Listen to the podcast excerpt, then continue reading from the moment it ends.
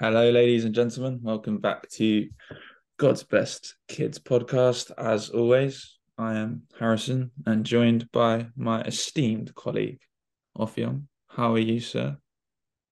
Uh, not too bad. Nice, nice to be fresh, fresh on, fresh back. It's good to be here. Where have I been? Um, can't lie, I've probably been, I've been at home all day. But yeah, I've been knackered, playing football, and yeah, chilling, chilling. How have you been? Um, probably the same. I've been somehow pretty much trying out every mode of public transport that there seems to be over the last 24 hours. Going between places in London and traveling from home back up there and back down here. I only got home 10 minutes ago. Like, wow, it's dedication. You, text me saying ready, and I was like, ah, let me take my bag Yeah. off. I was just trying to beat those the allegations of being late. Do you know what I mean? Or maybe. Black people time, it doesn't exist. doesn't exist, man. Always on time, me. Always on time, man. Well, speaking of a man who was very on time, last night went to Kojey Radical concert. I have to talk about it first. I have to because it was just up there with one of the best things I've ever done. Um, Sam Wise opened for him. I didn't see um the DJ beforehand or the we heard a little bit of the woman warm up. Sing actually a female singer. Really nice voice. Have no clue who she is, unfortunately. Really Mm. nice voice though. But then yeah, Sam Wise came out and I was like, nice, because I know a couple of his songs and he's just they're the semi funny songs. Like he's he's but he's just got so much energy. Mm. He's he like he you can tell he's a funny guy, but Yeah. really cares about his work too. He's just a really good artist, and you know, he, he built it up very well. He he got the What was crowd hyped and then calmed down. Huh? Which O2 was this? Brixton. Yeah, Brixton. Cool. Um, The best one. exactly, and yeah, it was the best, like the best crowd I think I've ever been a part of. Really? Like, What was the demographic? Like, what ages? mostly older, I think actually. Really? Like there were there were a lot of kids. It might be because we were sitting. Like we chose to sit, sit because I like I said it's gonna be like a show, like like a theatre show. And it was like it was so impressive and breathtaking. You want to be able to like take it all in instead of being on the floor, getting shoved everywhere. And so we yeah, we were up there, but everyone around us was like mid to late twenties, I'd say. Oh, cool. I, I could see from top there were quite a lot of, you know, students and older teenagers like downstairs, like at the bottom. But Had way too much energy for their own good. surprising well, I there was there was there was none of that for this.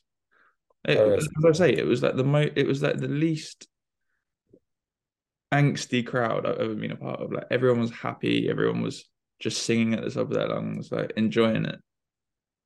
So um, he was a good performer then. He's amazing. There's some Yeah. artists that obviously are very good artists, but can't actually engage the crowd too well. No, he's amazing. He um I don't know if you know much about him, but he started off as a spoken word artist.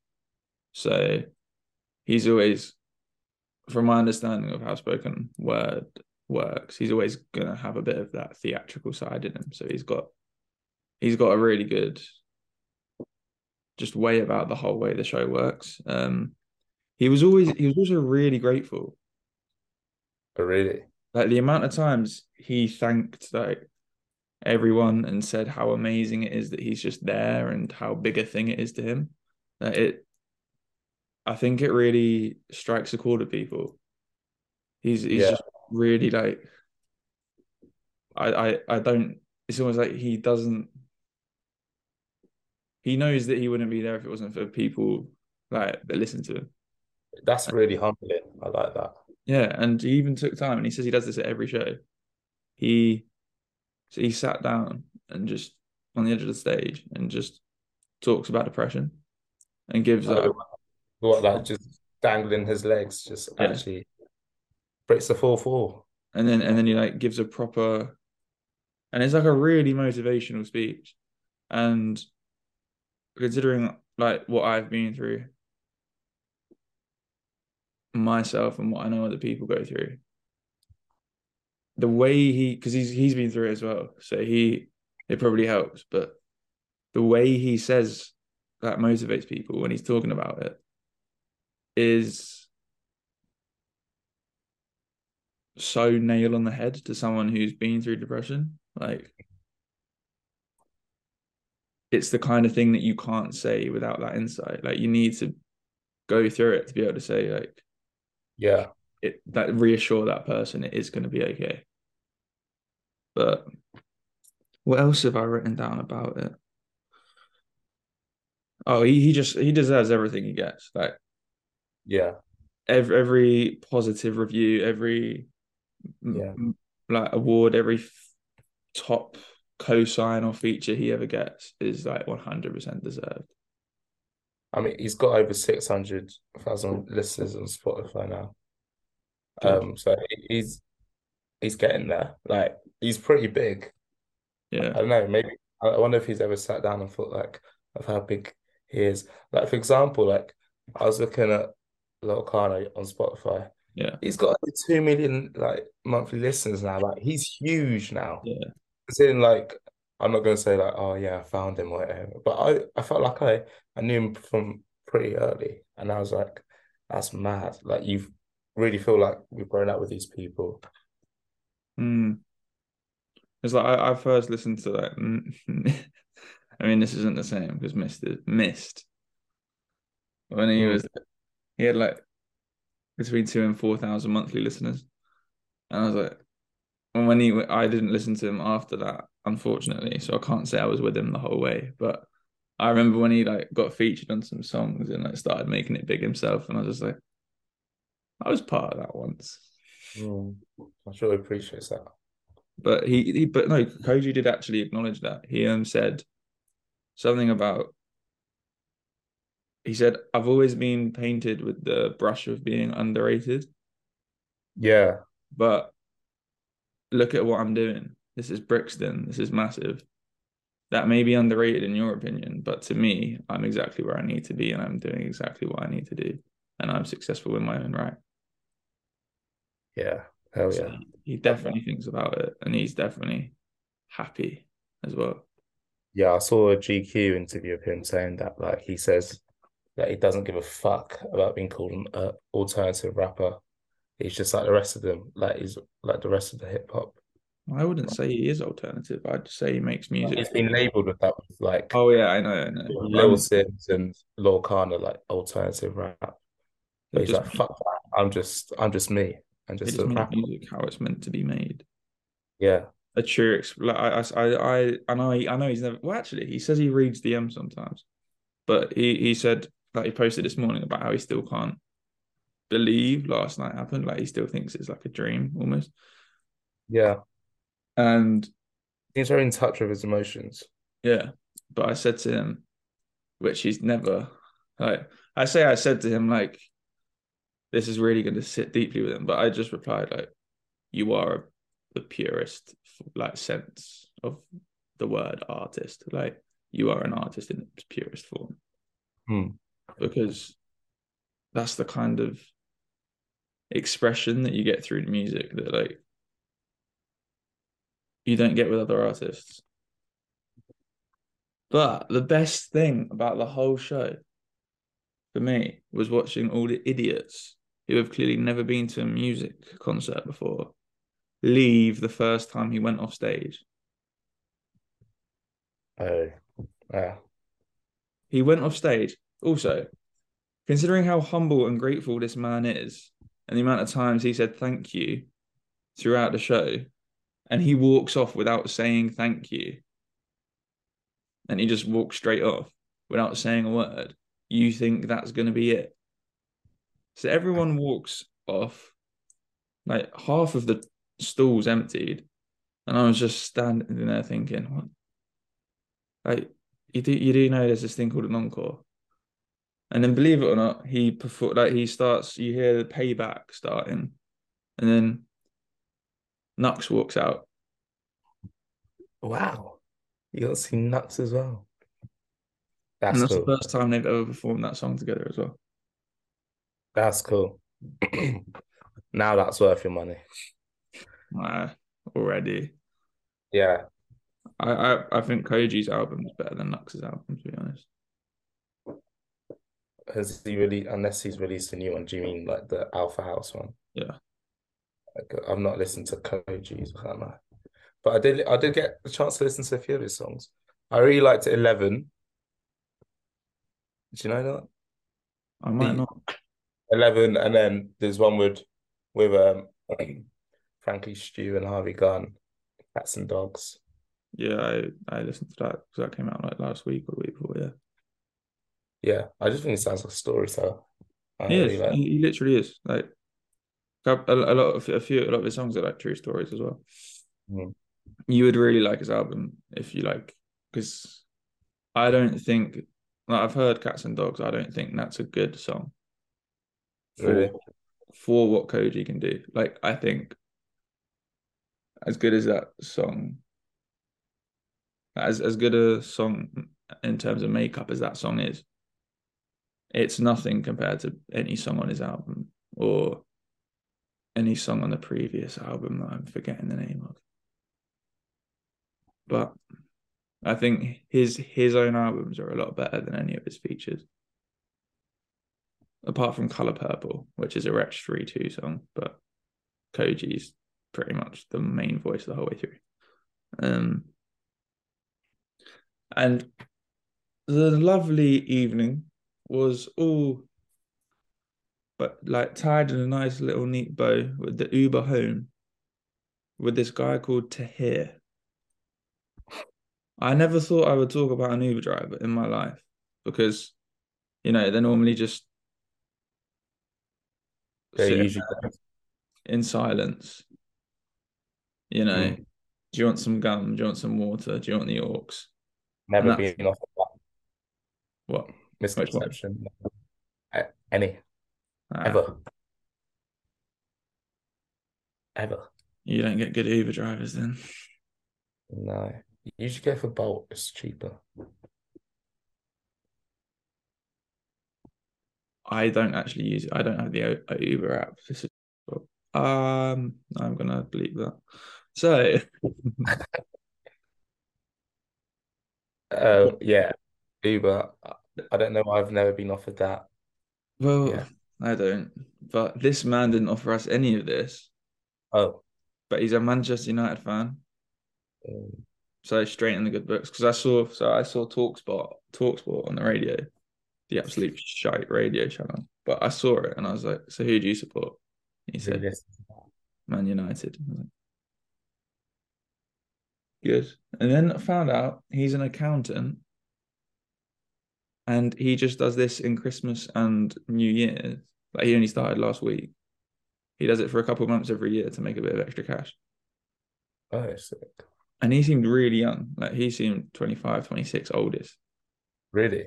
And he was really smart, like a really smart guy. Because obviously I do advertising, and he was talking to me about advertising really knowledgeably. Like you wouldn't know he's an accountant at all. Mm. But I, I don't I just don't think I've ever had a better taxi ride than that. I just wanted to touch on this just in case anyone knows Tahir who operates around the Brixton area, make sure oh. that he gets. How long was your ride for? 20 minutes. That's it. Because we were staying near London Bridge. Oh, oh yeah, cool. Ah, that's that's quite cool. Just does it on the side. I know. Man. I mean, he he said it is knackering though. I bet. What time was it as well? He was, it was actually quite good. The concert ended at quarter to eleven. Like he he was so on time with everything. He he releases his times on his Insta story, like on the afternoon of the show, and then they just stick to them. Like they're really well organized, unlike every other show I've ever been to, where they don't actually tell you what time the act's coming out, and when the act does come out, they're usually late anyway, and then they usually have to stop short because of the curfew. Mm. Yeah, 17, 17 year old me is like smiling right now. Getting a, getting a last train back before my mum. yeah, because they do they do have a duty to make sure people get back. Mm. Like when we saw Denzel Curry in March, he was really big on that. He was really big on making sure everyone got water, and he was really big on making sure that people like left with good enough time to get the train. Yeah, which is just really nice. I I, I think I've seen I've seen two people perform this year. Two my two favorite albums this year have come from those two artists, and the shows have been like as perfect as you could expect them to be. That's encouraging because I hate when artists don't mm. firstly show appreciation, consideration, or or even just why are you looking at, at that? What have you got to say? Well, because that reminds me of Sainté. Oh, what was he? I, am going to see. I've seen Sainté perform. I'm seeing him next year because he was the warm up for Denzel. Oh no! And all I'm going to say is this is what really surprised me. So I wasn't that big into Sainté when I saw him. So I, I, I, I didn't, I, I knew his name from like you, for example, yeah. like you talking about him, but I didn't really know any of his songs.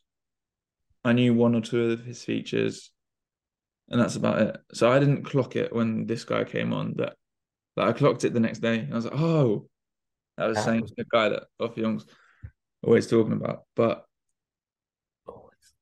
at that point but I'm a bit grinder. That's me. But he um he got booed by the crowd. What? Really? Which really surprised me considering it's a London crowd. I, I was thinking like this is a South London. I mean, I know he's a I know he's Leicester, isn't he? But he's he's put like he's put on by all of the London rappers. So him not being like treated nicely by the London crowd came a bit as a shock to me. But then I I think he did the worst thing he can do. I don't know if he cut his set short or not, but he walked off in the middle of a song, kissed his teeth, and then went like that at the crowd. Oh, how did that come about though? Like, they like why why is he even doing that? As I say, he was getting booed and there wasn't that much energy. Yeah, I know, but why were they booing though? I think it's because I think it's because he was like the fourth or fifth warm up act, and people were just getting a bit bored, and like they just wanted to see Denzel, and he felt a bit disrespected. Of those ones, probably, but also, oh yeah, so there was this like guy on stage with him who was thirty plus, maybe 40 plus, mm. maybe even 50 plus. Like he, he was a bald guy. I remember you telling me about this guy. Yeah, not yeah. very athletic. Like they were they were wearing matching Supreme football shirts, Sainté and this guy, but mm. no one knows who this guy is that I know. And he was just like if Sainté was on the right of the stage, this guy was on the left of the stage, and they just keep crossing over. And Sainté would be rapping the whole time, and this guy would just be shouting up and down, going, "Yeah, yeah, yeah, yeah." And it's the most jarring thing I've ever experienced. Like he did it for every song, the whole way through every song. Like knowing who Sainté is, like in hindsight, I I I, I back to I watched back a video of it and I just still like the songs aren't there for me because all that is in my ear and all in my head is yeah, yeah, yeah. And it was the most jarring and grating experience of my life. And just thinking of um like champagne shots. Yeah, yeah. It just doesn't work. It, I, it, I can't, it didn't work. I just can't yeah. a song that he has that I'm like like you'd be pumped in that kind of way. I it, like, just made no sense. Speaking of artists and their crap, have you seen the whole Steve Lacy thing recently? Yeah. Yeah. Uh, hey Steve, can you say hi to my mom? Can you shut your mouth? I uh. I just saw that like he's grabbing cameras and throwing them. He's not very happy because he catered to a TikTok audience and is now upset that the people that come and see his shows are a TikTok audience that don't know his songs. Only know the chorus.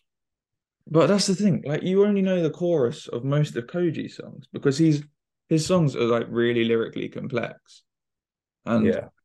most of the crowd, like all the people around me, they all knew different songs really well. Like we all like it's very obvious we all had our own favorite songs. Mm. But bare like you, there's barely anyone who knew every word to every song because he like his work his music is just so complex that unless you're going to sit there and watch the lyrics over and over again every time you listen to the song you're probably not learning the lyrics because it, it takes a lot of concentration mm. but is steve lacy that complex I don't. I can't speak on that. I haven't really listened to Steve Lacy. Um, no, but it's quite funny just because he just stops singing and then just walks off. It's like I see that. I think to be fair, someone like I think what what it was one of them like someone threw a camera at him or something, and then he grabs a camera off some random person, mm, and then I don't know. I can't remember. Maybe stamps on it or just throws it or something.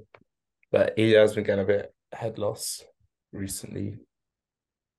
Yeah, I, I mean, I, I don't, I don't think I can necessarily blame him, but it's a monster of its own creation.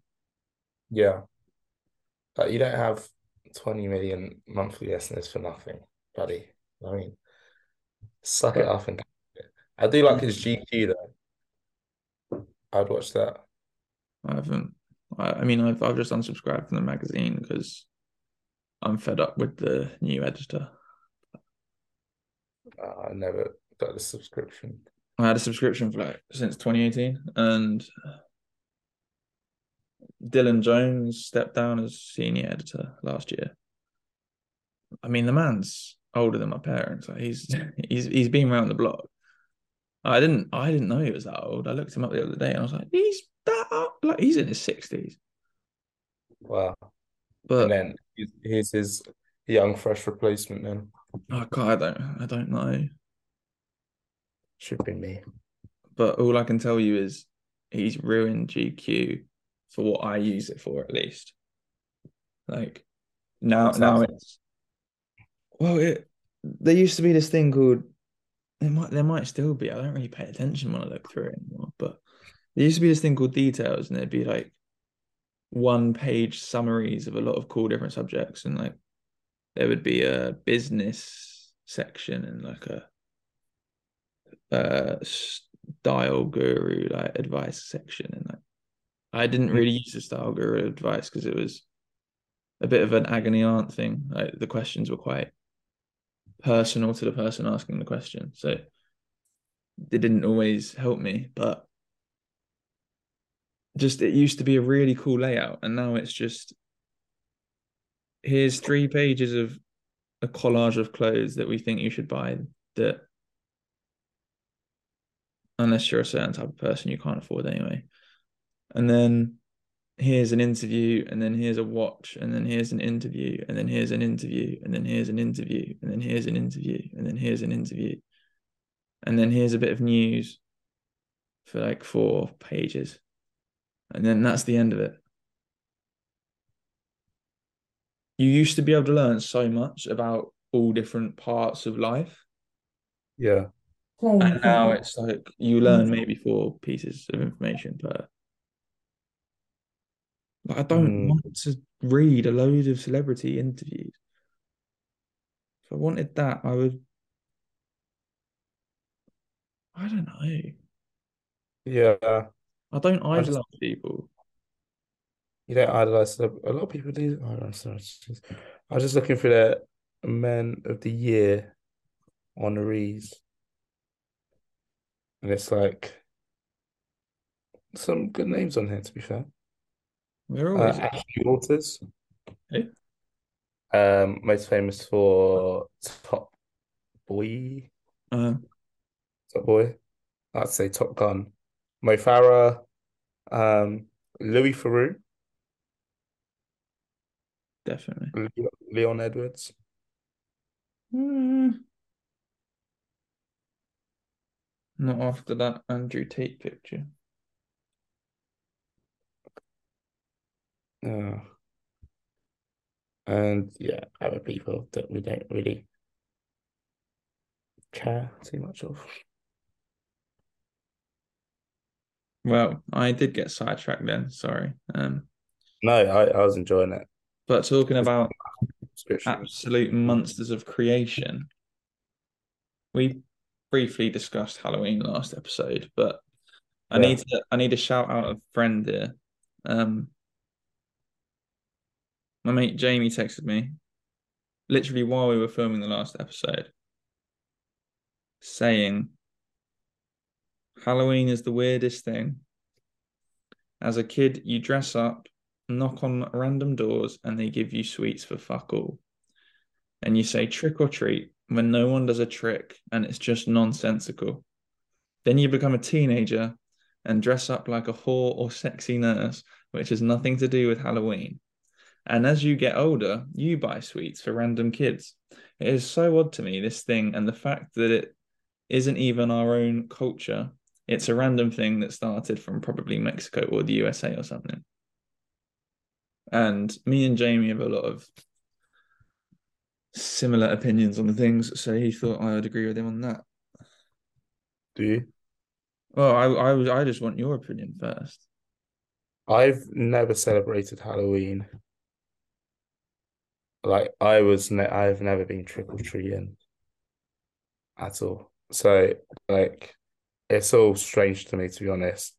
Um, it's actually celebrated on like the day before All Saints Feast in Christian religion. Yes. Yes. So, yeah, I've just never really, I was never allowed to trick or treat, wasn't allowed to dress up because, you know, Catholic household, African household, it's like celebration of the devil. But like, I was never too fussed. I never felt like I was missing out on anything, to be honest.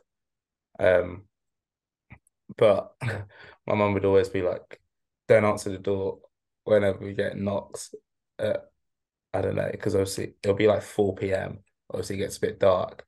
Yeah. Don't answer the door. Don't answer the door. But then we'll at the same time be be expecting guests.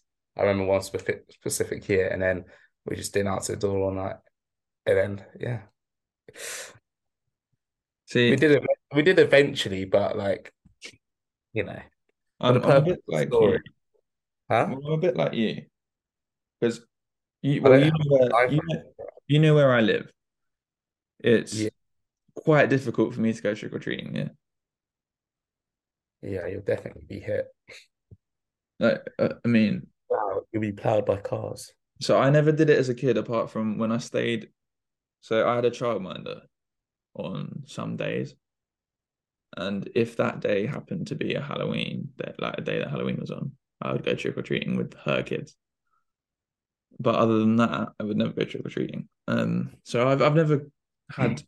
much, you know, care for it. Yeah. So J- Jamie's initial messages did get a bit of agreement from me, but I looked into it as all good people with journalistic integrity do. because he said it was Mex like Mexican or American, American culture, which I understand because when I think of been commercialized, hasn't it? because it, it would make sense. But it's funny enough that you say you celebrate All Saints. I, I don't.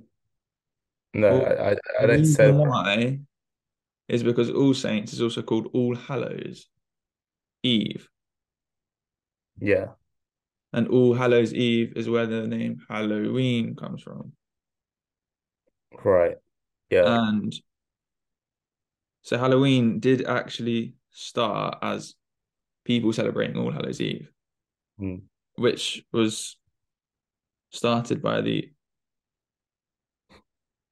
Gaelic festival called Samhain, which has pagan roots, by the way. But then it was Christ- Christianized by the early church and taken Ameri- to, to America by the Scottish and Irish immigrants in the 19th century, spreading to other countries through the American influence. Um, Mm. if if you look Halloween up and you, uh, uh, if you're listening to this and you look Halloween up and you click on the first link and you think this all sounds a bit familiar, that is because I am pretty much directly quoting what I read from Wikipedia. But we continue. But including it being dedicated to remembering the dead, the Yes. departed. including saints and Saints, martyrs. yeah. But costumes and trick or treating has been a global thing since the 1800s and 1900s. Like kids in all places from the Philippines to Norway have been like dressing up in different costumes to ask people for money and food and specific I, I can't remember where it said but there was definitely one country at least where the tradition is to just go to the rich people's houses and ask them for money which Yeah. is something I could get on board with really Um, well, I don't. It must be, obviously it has been commercialized into going for sweets oh yeah because it's meant to be for like food. So like it says some vegetables, potatoes, potato pancakes, soul cakes, and mostly vegetarian foods. yeah I mean I mean, what kids want no want those like realistically? Well, this is this is the thing. Everything America gets its hands on gets commercialized into something without beyond any meaning or all it is is just something to make people feel good and other people money. Yeah, Like and It it gets detached from the the origins. Oh, yeah, this is meant to be a day where you celebrate all the saints and the martyrs and every other dead person. Wow. And now it's just a day where kids shout trick or treat at your front door after spending a load of money on a costume, taking some of the sweets that you just spent a load of money on because polite society says you should because of America. Just get a ring doorbell. Just get rid of America. Or you can get, no, I'm joking. I don't endorse. No scaring children, no scaring children. No. It's a no. I mean, as long as the reaction's funny and they're not traumatized. At what age do the people stop um trick or treating? Ooh, now that's a good question. Like, do you do it in seconds? Sure, not like 10, 11? Maybe younger. I'd say nine. Nine. Because I think 10, 11 is when you start to go out with friends properly. Like you start to meet people at the park. We had very different childhoods. I'm not saying my parents liked it. Uh, yeah. 10, 11. Mm. Like that's that's when kids start to get a bit more independence. Mm, yeah, that's when you do start secondary school. So like it would yeah. make sense. So I, I think I think once you don't need mummy there all the time, then there's no point going trick or treating because you only really go trick or treating with mummy. Hmm. I wonder how it works during COVID. Like you have to put out like 50 different pots for people to take because you can't let them cross contaminate. And you get the, the little greedy rascals. You take all of the pots. I could never see. I think I've been brought up too well because I see these videos of like kids taking multiple sweets when they're told to take one. And I just think they're told. Uh, if you're told to take one, it's only one. You take one don't don't be don't misuse people's and abuse people's generosity. Some kid, some kids, some people just have that greedy streak in them, which is probably a good streak to have for like financial future. But mm, yeah, be careful with it there. Be careful. Yeah, it's always good to be a cunt. Hunts tend to win. I don't like that, but I do. I've I've met some very um it's likable. I've met some very interesting people recently that are all very successful, and you can tell that they're all absolute dickheads. Like not in not in a bad way, just in a. You can tell that when they conduct business, they are just a harsh prick. Like they don't care about anybody else. Even even when it's like but then then it bleeds into their personal life and you see them like treat people a little bit rougher and really high standards and easily get pissed off at people because that's just their personality at this point because it's what, what got them where they are. Cristiano Ronaldo my cousin texted me yeah, his son getting bullied. Uh, bullied. It wasn't bullied but huh? oh yeah yeah that wasn't even bullying. Like, everyone in the comments was crying about like if you went to school in the UK, that's a very normal thing. That wasn't even that deep. No. But everyone's like, the poor kid now's getting like racist abuse. Like the kid yeah, that filmed that. is 15. This country's shit. Actually. No, I think it's just the world people, shit. Yeah, people that just hadn't been to British schooling or uh, hadn't had an experience of it being like, oh, he's been bullied, he's been harassed. All right, welcome back. I mean, you don't know that we left, but as always, our money got just got in the way of us talking, and mm. lack of money got in the way of us talking, and we had to oh, restart another meeting. Don't worry, when we got our studio, we don't have to even worry about this. We actually and, yeah. and then I can pay for my own subscription as the private eye and, and GQ, Economist. And huh? Economist. And, and Economist. Times and everything else. Mm. But mm. I do have a very talking about Ronaldo. The yeah people that are probably accusing this guy of bullying, and no doubt, I would assume, leading the way in the racist abuse of the guy are what on Twitter you would call part of Ronaldo FC. Yeah. Which brings me on to the topic of basketball versus football.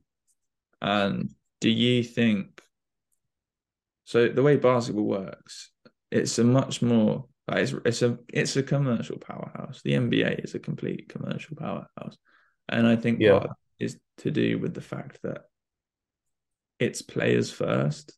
Like at least now, I mean, a lot of people still have a basketball team, but there are, especially in our generation, but there's a lot of people that are now becoming player first.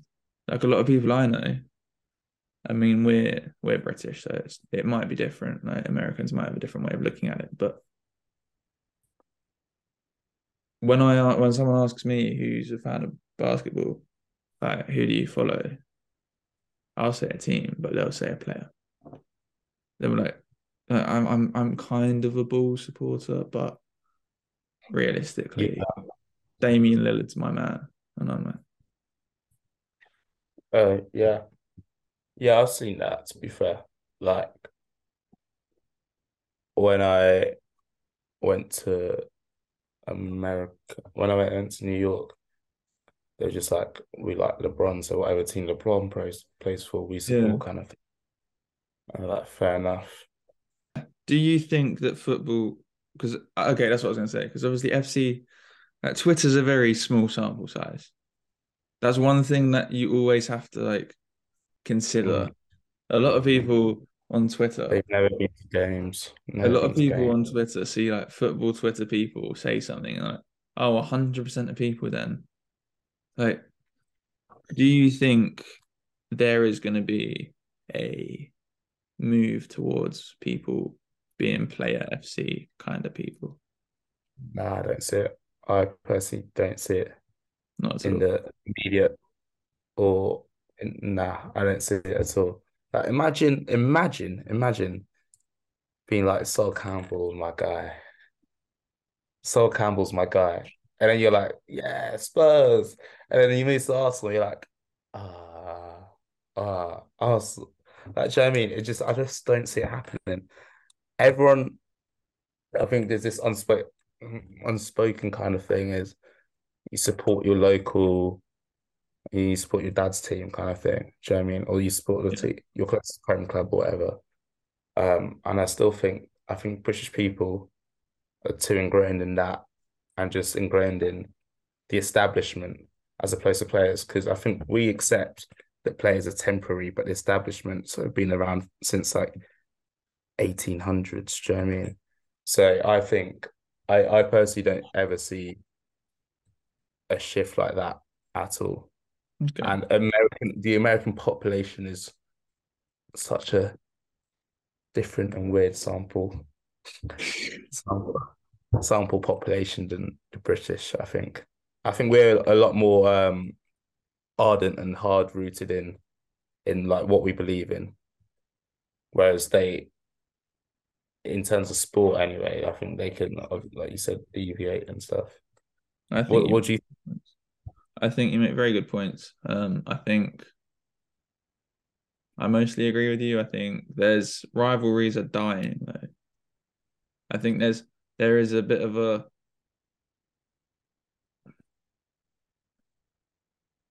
I think there's a lot less attachment to football clubs now than there once used to be. Like not not in the way that people are suddenly like not attached to their football club. But I think that's dependent on performance though.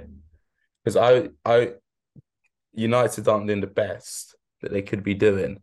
But as an Arsenal fan, I felt very detached from the institution in like the last 10 years before we were doing the relatively decent before the previous two seasons kind of thing.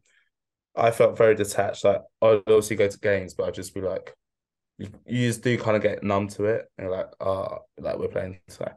But now every weekend I do get a bit of that fire in my belly and that I do get a bit nervous. I'm like, oh shit, are we gonna win this weekend? Like we're top of the league right now. Like let's not let this blow. And I feel like constantly my Twitter time like feed is just filled with Arsenal, Arsenal, Arsenal. And I think I think that it's important how the owners um like bring together the fans into the club. I think because then that's what builds the attachment, make you make you feel excited again. I think because we got a young squad, we feel excited. So for, and and they're likable as well. We've seen interviews, we've seen like the memes and social media and shit like that. Are like ah, uh, they're relatable kind of thing. So I think we all do feel, for Arsenal fans personally, more of an attachment now. I think you are though. Um, slight. I would say the only thing that I can say is I think social media has a bigger part to play here than you think. In terms of, for example, like TikTok is ruining people's lives. Yeah, their yeah, attention span, and people because of like Amazon and TikTok are used to getting what they want when they want all the time. And you are going to have a generation of kids coming up now that are used to getting, or if they don't have something, they can get it tomorrow.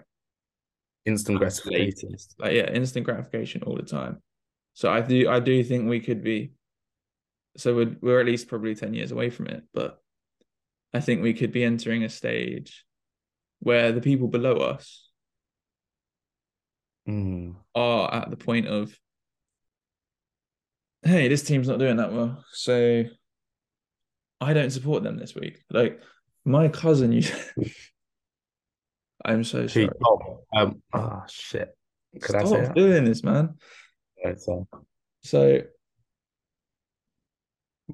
I'm I'm so I mean I don't think he remembers this because he, he will always protest his innocence. But I remember in like one season or two seasons he supported like five football teams. Like uh, he used to be a Liverpool fan. Criminal. Which I think is fine in a way because so he's now a Fulham fan and he supports Fulham because he went to a match because his uh, best mate supports Fulham and he took him to a match. And after he saw Fulham live, he started supporting them. And ever since then, he's always supported Fulham and goes to matches and watches them as much as he can. But before yeah. that, uh, and within the space of a year or two, he had supported Chelsea, Liverpool, and Tottenham. And this was like Fernando Torres, Xabi Alonso, Liverpool. Mm. So like a good Chelsea team and a good yeah. Liverpool team. And then I don't know Tottenham came. Well. I just yeah. But, um, I don't know. I think I'm gonna have to become a player FC kind of person. You will. Well, see, this is the thing. You say this. It's a really good point that you make that rivalries aren't dead. In terms of, for us at least, like people support their team and don't want to support other people, like other teams. But I've told you already, if Greenwood plays for United, I can't support United. Yeah. But I have to support someone to enjoy football. Enough, like to get that like gratification of, yeah, we're doing good. I have to have someone to follow. And um your local team. I I can't support so I can't I don't feel like I can support another Premier League team as much, for example, okay. as I would love to be able to support Arsenal because they do have a link to my sentimental past. Like there's a sentimental link there for me. As much as I would love to be able to support, I just don't think I could.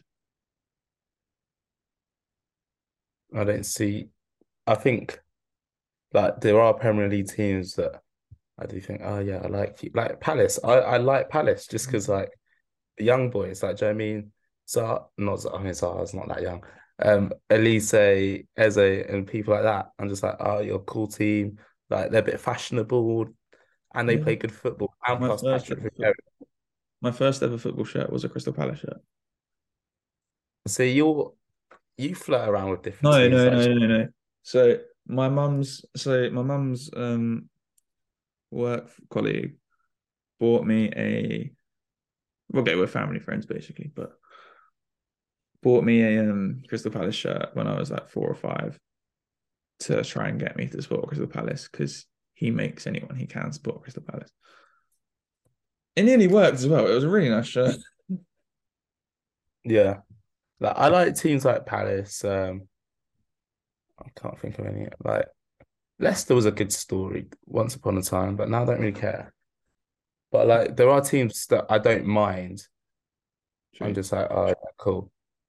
But I don't see I don't see myself properly ingraining myself again in especially a London club as well. Like us like you can't go from Tottenham to Palace, you know I mean? Speaking of someone, I, I can't go from Arsenal to even like Fulham. Like, I've been to Fulham game, City versus Fulham in the away end.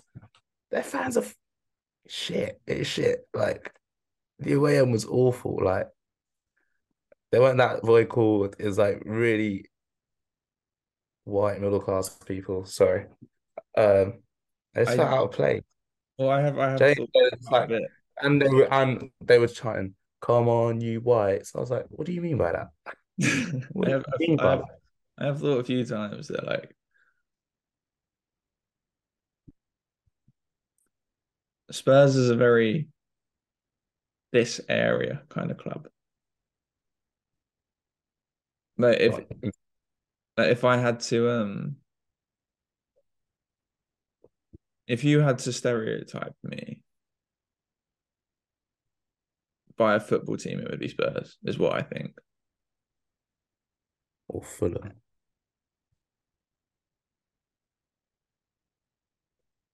Spurs I, they're meaty though.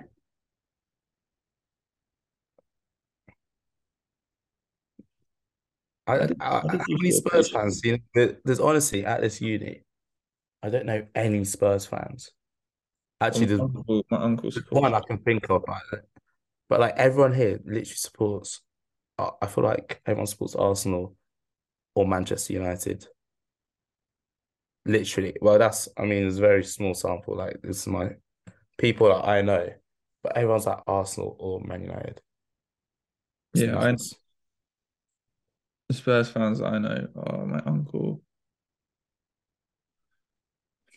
I think there might have been a couple of people I went to school with that were Spurs fans, but like there were like a couple of people out of a year group of 180. So yeah, I mean, you had a Spurs ex Spurs player in your at, at school. Oh yeah, so. true. True, true. But nah, don't see us getting into the American. I would be. I do think it would be cool if we had like new era caps though. as awful as that is, I just think like imagine Arsenal new era cap. But nah. It's a like when the players are getting off the bike the coaches now, it's a lot more they're a lot more stylish and fashionable. Isn't it? Longer the days of like wearing tracksuits. These guys are wearing like, I remember City teamed up with um oh what's that brand D squared, and just wearing all these D squared stuff, and then Dortmund I saw wearing like, I just saw Jude Bellingham wearing these trousers and very smart attire. I just like wow, tracksuits aren't a thing anymore. It's changing. It's See, changing. I'm I'm an I'm an oddball because as I am meant to be in advertising, I should be a real fan of all this stuff because it's a way that brands are communicating and finding ways to get their brand out there by like making partnerships like off white with AC Milan, for example. Yeah, I've seen that one. And however, I still hate capitalism and like in terms of I hate the over saturation of consumerism that we all live in. Like, I'm fine. I, I I don't subscribe to another way of living other than capitalism, but I just hate the whole, you know, everything is everywhere. I, I want something in yeah. my life to not have to have a brand to it and I want to be able to go somewhere without That's having to see a partnership or like I know these are things that are meant to make me money for the rest of my life in terms of those are the kind of things I have to do and create. If you want to be you want to be working in the big cities as well. If it's I want to be successful, to that's what I have to do. But you have to play the game.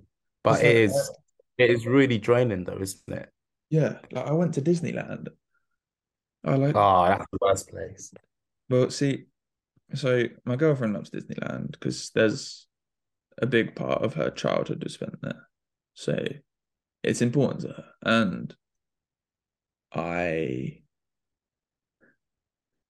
I enjoyed my time there, but I just look at it as a whole. Like when when you get there, I'm just like, this place is everything that is wrong with society because that's what I, Disney represents to me. Just yeah. Disney as a brand is. I love their shows, right?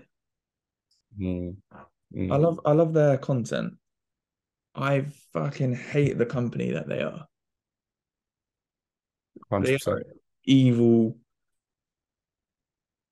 like dictatorship of a company that just suck the life of all freedom in the world. Even landmarks like I went to Niagara Falls fairly recently. That is disgust. It's like disgusting. Like, obviously, the waterfalls and that like that's cool, but then as soon as you like walk up the strip, it's just like flash these bright billboards, bright like you'll think you're on Times Square. Honestly, it's actually frightening. It's disgusting, and it honestly, I was looking at it, just gave me a massive headache, like a massive headache.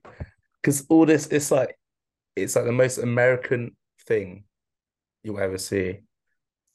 These burgers advertised, these sneakers, whatever shit, and like it was. It's like it was preparing for Halloween as well. It was in September.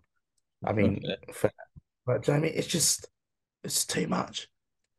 This was start of September as well. I'm like, advertise like putting stuff up for Halloween already. Yeah, money making business, mate. Well, we need to start oh, gatekeeping oh, properly, is what I think. Gatekeeping what? Everything. Right. So I've always been a big believer of sharing what you care about with the people you care about, like putting people mm. onto a good thing.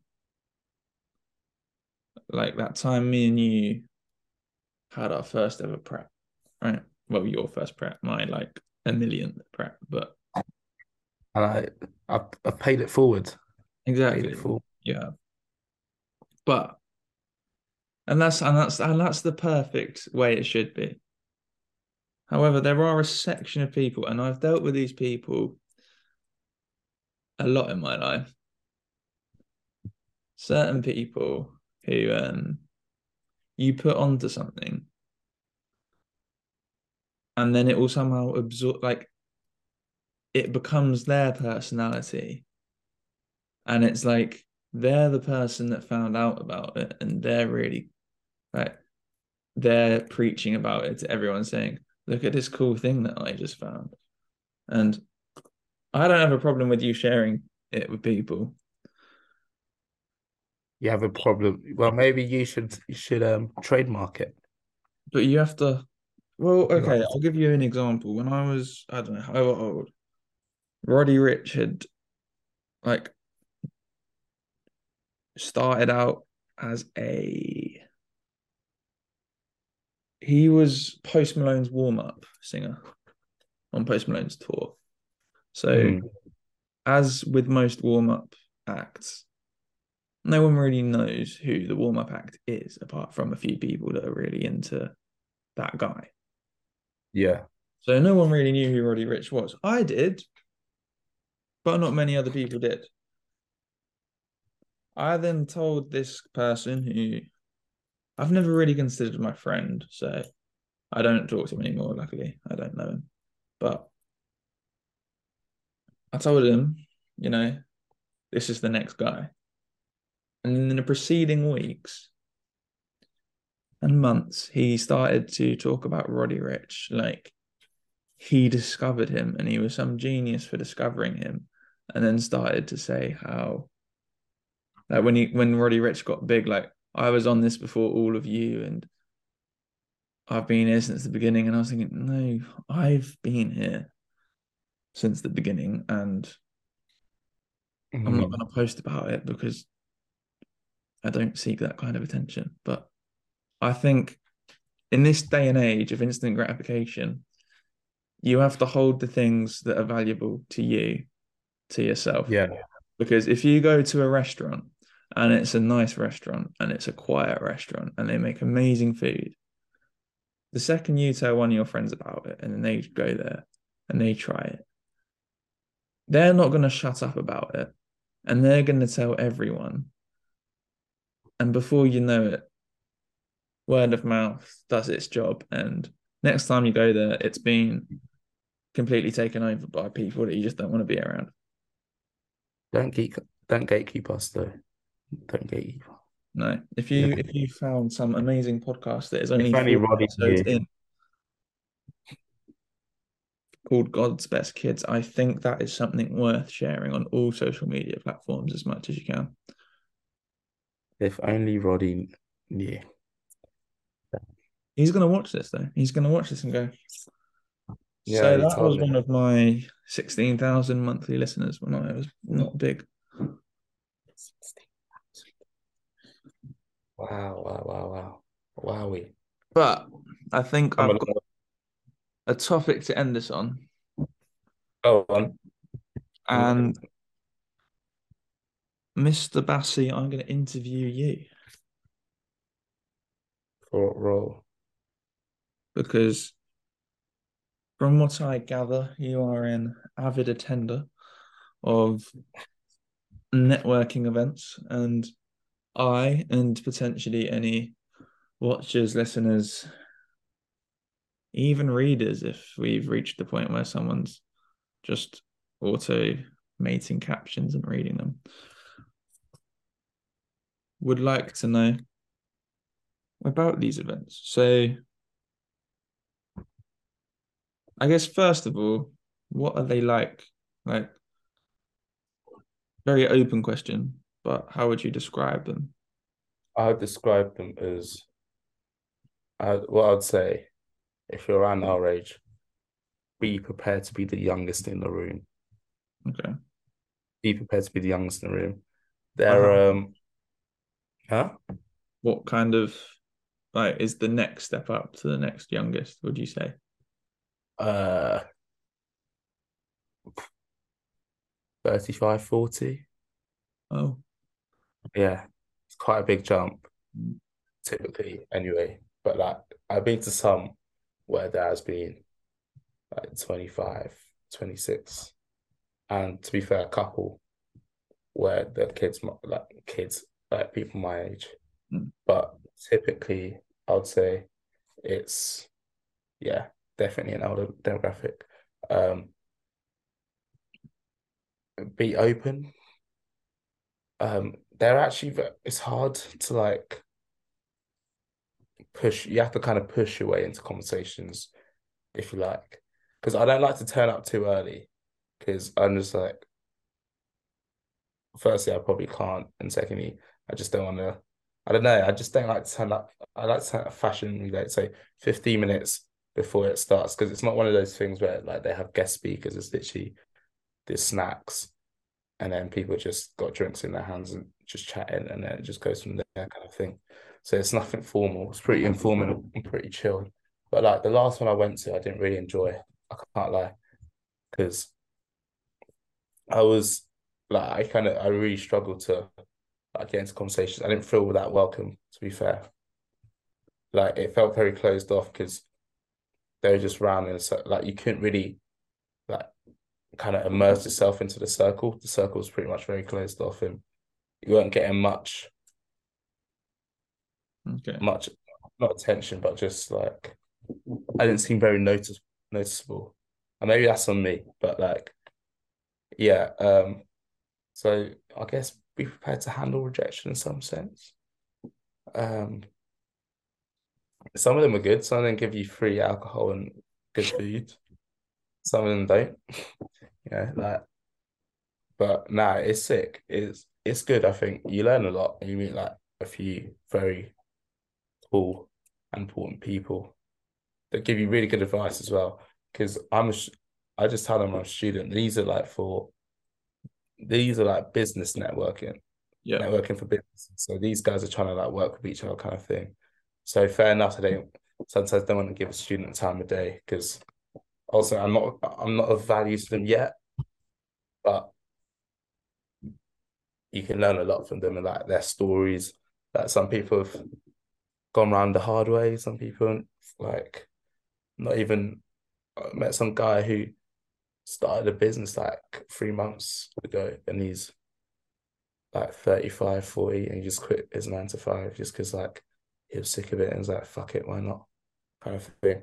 So like you meet you meet a whole range of different people, so that can only be good. And it's quite nice. You learn a lot about yourself, get to go out on your own and kind of push the boundaries, you know it's nice to be young in uh, in a room and be a bit naive because then be a bit fearless as well. You're fearless in your questions, and like I feel like I do kind of push it a bit, and which is nice. I think they appreciate that as well. Okay. What what what are the conversations normally like? Like what are they normally about? Um typically it's like what do you do? Like I go like what do you do kind of thing. You tell me about your yourself? Obviously that's after asking their name and stuff and they tell me about the, what they do, blah blah blah. Like if it's an industry I know a little bit about, I'll talk to them about it. If I don't, I'll just be like, can you explain further? And I'll just be like, uh, so how did you get into this? Is this something you've always wanted to do? Did you go what because I was like, do you go did you go to university? What did you do after uni? If you did go to uni, if you didn't go to uni, what were you doing? How do you land in there? Like yeah. general advice kind of stuff. Do you know I mean? But like it's important because the ones that obviously didn't go to uni, well, did go to uni, are like, oh, what were you doing in your last year? Because I, I don't really know what I want to do, kind of thing. Mm. What are you mm. doing? And just like, just chill out, chill out. It's not that deep. It's fine. You'll land on your feet, kind of thing. And that's it's just like very reassuring advice. You get you get reassured a lot, and yeah. it's good. It's okay. good because they don't have to stress about life. Is it is it the kind of thing of don't worry, everyone, no one knows what they're really doing. Yeah, yeah, yeah, yeah. Big time, big time.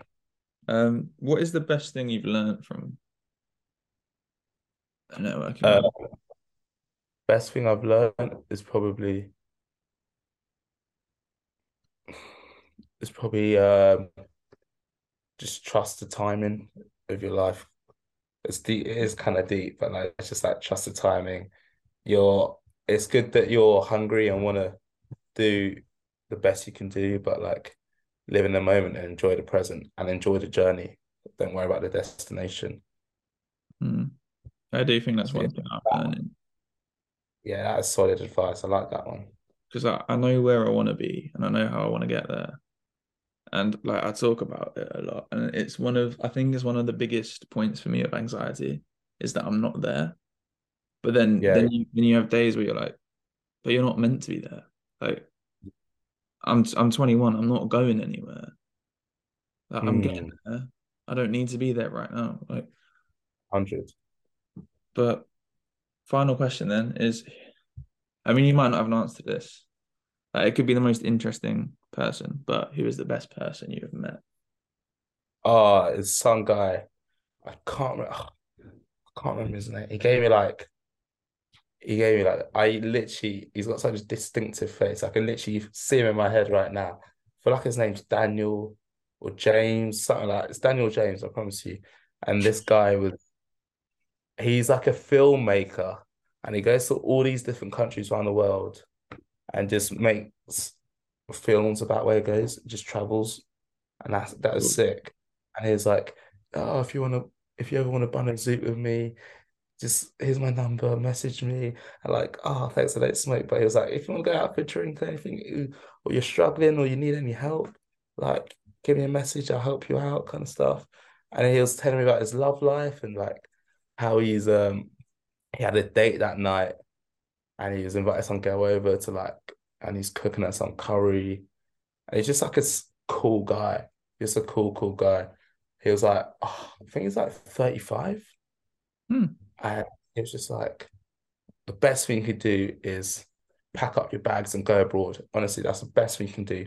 Pack up your bags and go abroad to a country that you don't speak the language, or even if you do speak the language, but go go somewhere that's unrecognizable and see where you land, kind of thing navigate your way through life. And I was just like, yeah, thank you. Appreciate that one. I do kind of agree with that. Yeah. His mean, life seemed like very sporadic and he's just landed on his feet pretty well. Did he and say he how like, he sorry. He's just like, um, this is what he does. He goes to a lot of networking events, gets free food and free booze when he can't be asked to cook. And yeah, chats to people and he loves his life. Like, that's sick. Did he say how he finances it? Um, I did ask him about that, and he was just. I think he he did a lot of like. uh gig jobs. Okay. So he's like saved a lot, kind of thing. And he gets funding. I think gets funding now from some production company. Like he's doing all right, I think. I can't I can't lie, I can't say I totally remember everything he said, but I think it was along that route. He seemed pretty stable, but yeah. It's still it was like June June lockdown, he was just like, fuck it, and just went somewhere. That really reminds me of this guy who we met on holiday in Brač, which is, for those of you who don't know, a small island of Croatia. Mm. Um, it's the people there are so lovely. They've got such a good mindset. But there's one guy. So we so we were on holiday with my parents, and it's hilarious because my parents don't really they're not very in touch with how the younger people see the world like what our mm. what our life is like in terms of and I was sitting there watching this like I reckon he was 30 I think he said his name's Tin and he was 30 and I, I was sitting there watching this man say to my parents yeah so you see the kids in the back will get this, but our generation have realized that life's all just a bit of a lie and nothing really means that much. And everyone just works all the time just to make a bit of money and then do nothing. Mm. And all it is is working to make money. And and I was like, I was just sitting there like, I'm not gonna say it because my parents will kill me. But yeah, fair enough. But um, but. He, he, works six months a year in the tourist trade on the island, um, doing rock climbing and bike riding, and he loves that stuff. Like, it's just really fun. Like, it's a day out every day, basically. And and with a new group of people that are like nice, and you get to meet them and learn about them and talk. And he's just a really nice guy. Really enjoys his work. And then the other six months of the year, he goes traveling. Like he just packs his bags, leaves home, and just doesn't come back. Fair. And he, he just goes all around the world. He's like being all over Asia, all over Europe. Mm. He's, he's, seeming to go like I think he wanted to go Middle East kind of way next. Just in time for the World Cup. Which we will talk about extensively next week. Yeah. Which is a lovely way to end this episode. So make sure you join us next week for our World Cup special. Big I don't know if we'll be talking about our opinions on said World Cup happening, but we will be definitely talking about what we expect out of the World Cup. Yeah, yeah, yeah. I think it's a really enjoyable one coming up. I think it could be one of my favorites. I think I think it would be a good. One. I think if if you really like football, or are at least vaguely interested in football, then listen to even two, not. Listen to strangers act like complete experts about things that they know nothing about. I mean, that's what the talkSPORT lineup do. No, because we understand that Lionel Messi doesn't play for Spain. So yeah. I literally just saw that before. yeah, same. Nah, he's a donut. That Jamie O'Hara. All right. That is it for this week.